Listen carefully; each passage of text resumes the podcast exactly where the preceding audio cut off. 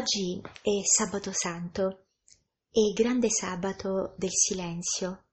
Se entriamo in una chiesa vedremo eh, le porte del tabernacolo aperte e, e dentro non c'è Gesù Eucaristia. È il giorno in cui Gesù eh, è nella tomba, ecco perché è il giorno del silenzio.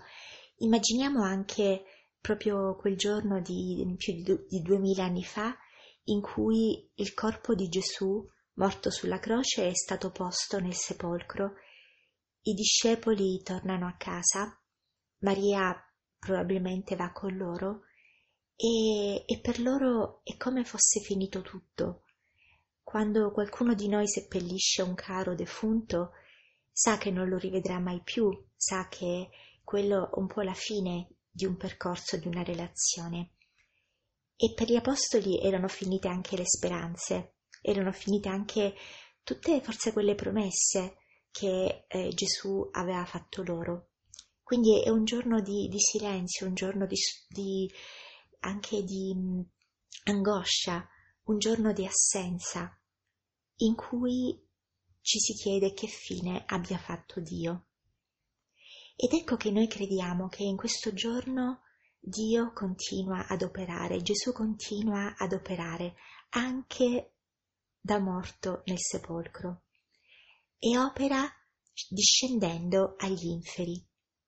Nel credo che noi professiamo la domenica diciamo credo che Gesù discese agli inferi, risuscitò dai morti il terzo giorno. Cioè Gesù va, scende nel regno dei morti perché anche i morti hanno bisogno di sentire la buona novella. Cerchiamo di capire anche a livello esistenziale quello che significa. Mi piace pensare al fatto che i padri della Chiesa parlino di tre discese di Gesù. Il figlio di Dio discese nel primo sepolcro, che è stato il grembo della Vergine Maria. Lui, è, il figlio di Dio, si è spogliato della sua natura e de, della, delle sue prerogative divine per farsi uomo ed è disceso e ha preso la carne umana nel grembo della Vergine Maria. Questo è stato il primo sepolcro, la prima discesa, il primo abbassamento, la prima kenosi di, di Dio, per raggiungere gli uomini nel loro posto più vicino. Poi c'è stata una seconda discesa, in un altro sepolcro, che è quello della, del fiume Giordano, nel momento del battesimo. Gesù, è, il figlio di Dio, si è fatto uomo e poi si è fatto servo, servo dell'umanità peccatrice, e quindi Gesù ha voluto entrare, voluto entrare nelle acque del Giordano, ha voluto mettersi in fila con i peccatori voluto, ha voluto essere uno di noi perché sa che è lì che ci trova nel peccato e quindi ha voluto sottoporsi a quel rito dei peccatori di purificazione. Quindi questa è la seconda discesa, il secondo sepolcro. E il terzo sepolcro è costituito proprio da, dal, dal regno dei morti, e cosa, cosa, potrebbe essere il regno dei morti? Chi conosce il movimento di Chiara Mirante, Nuovi Orizzonti, spesso sente parlare degli inferi. Gli inferi sono un po', è un po' la condizione di chi vive un inferno sulla terra, di chi si è chiuso all'amore di Dio, di chi si è chiuso in un sepolcro dicendo tanti no all'amore di Dio, tanti no alla vita, Pensiamo alla vita di coloro che eh, si drogano, alla vita di coloro che vivono un inferno, magari per degli sbagli che hanno fatto loro, ma anche per l'inferno che creano le persone che vivono intorno a lui. Pensiamo a tutte quelle situazioni in cui davvero l'uomo è chiuso, è chiuso a Dio, vive nel buio e sembra che sia chiuso in un luogo di non amore un luogo di non vita, di non luce, laddove Dio sicuramente non può arrivare. Ecco, Dio sceglie di discendere proprio lì, in questo giorno di sabato, di scendere proprio laddove ci siamo impantanati nei nostri no e questo impantanamento nei no ci ha prodotto una morte, ci ha prodotto un inferno qui sulla terra.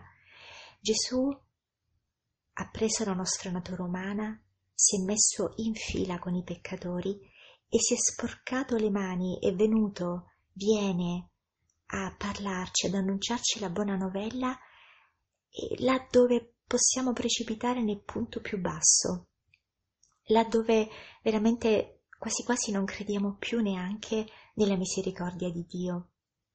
Ecco, Dio viene là.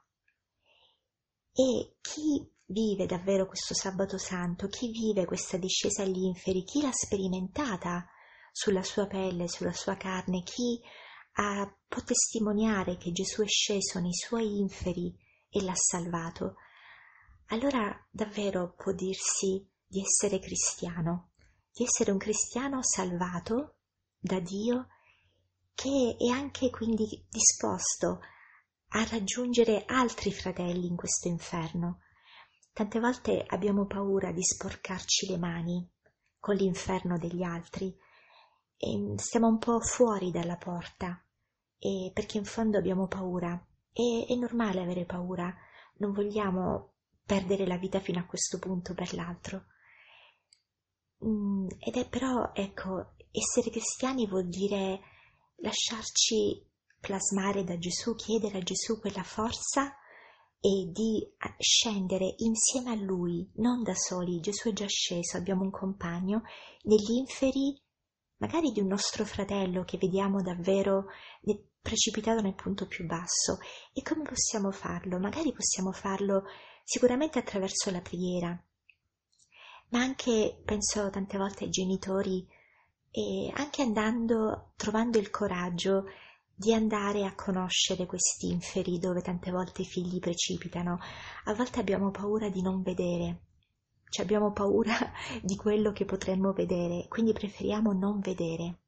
Alcune volte, e anche se può essere un esempio un po' banale, Mm, io faccio fatica a vedere alcuni video che vedono i ragazzi, proprio perché sono estranei a me.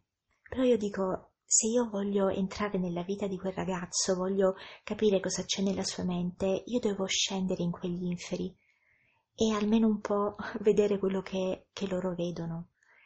Sporcarsi le mani, andare là dove, dove l'uomo è, ha, ha raggiunto il punto più basso. Gesù lo fa e anche lì annuncia la buona novella. Annuncia la notizia della risurrezione, la notizia della salvezza. Ecco, allora in questo giorno eh, immaginiamo Gesù e scendere nei nostri inferi, scendere negli inferi delle persone che, che, magari conosciamo, anche quelle che non conosciamo, e Gesù che sconfigge il potere toglie il potere alla morte, non soltanto alla morte fisica, ma anche a quella spirituale, e viene a portare la vita. Buon sabato santo e buona veglia di, di risurrezione.